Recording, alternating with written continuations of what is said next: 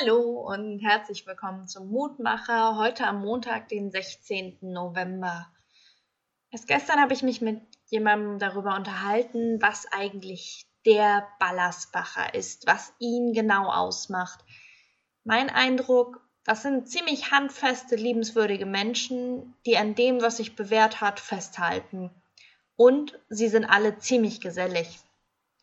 Schon Frau Puttkammer sagte irgendwann zu mir, wenn man in Ballersbach einen Tisch auf die Straße stellt, dann hat man nach zehn Minuten eine gedeckte Kaffeetafel und alle Leute aus der Nachbarschaft beisammen. Seitdem bin ich ziemlich versucht, mit einem Campingtisch durch Ballersbach zu laufen, ihn an unterschiedlichen Straßenecken aufzubauen und zu gucken, was passiert. Im Lehrtext von heute habe ich, um das zu beschreiben, ein ganz neues Wort gelernt.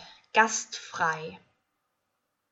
Gastfrei, das, vielleicht kennen Sie das, vielleicht auch noch nicht, aber das ist so gastfreundlich, offen, herzlich bewirtend.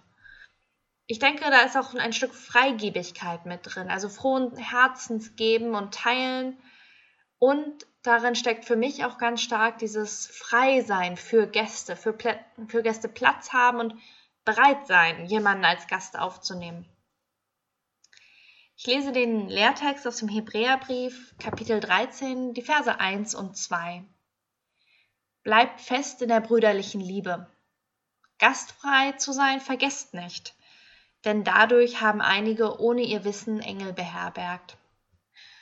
Unsere Pflicht, gastfreundlich zu sein und gastoffen zu sein, also gastfrei, ist mit dem Versprechen verknüpft, mehr zurückzuerhalten, als man vorher erwartet, als man sich vorstellen kann. Die eigene Tür jemandem öffnen heißt, den Bewohnern des Himmels die Tür zu öffnen, heißt, den Himmel bei sich zu Hause einzuladen und ihm Platz zu machen. Vielleicht sogar Gott selbst zu bewirten. Beide Arten von Geschichten, dass Engel oder auch Gott plötzlich bei den Menschen zu Gast sind, kennen wir aus der Bibel. Und ich wünsche Ihnen, dass Ihre Gastfreiheit ebenso reich belohnt wird und Ihnen darin auch Engel begegnen. Ich bete, Gott, wenn wir Menschen in unser Heim lassen, wissen wir vorher meist nicht, was uns erwartet. Es kann anstrengend werden, es kann uns Nerven kosten, aber es schenkt uns auch ganz viel. Es bereichert unser Leben und lässt uns, was wir haben, wertschätzen und teilen. Schenk uns viele Gäste, die uns den Himmel ins Haus bringen. Darum bitten wir dich durch Jesus Christus, unseren Herrn. Amen.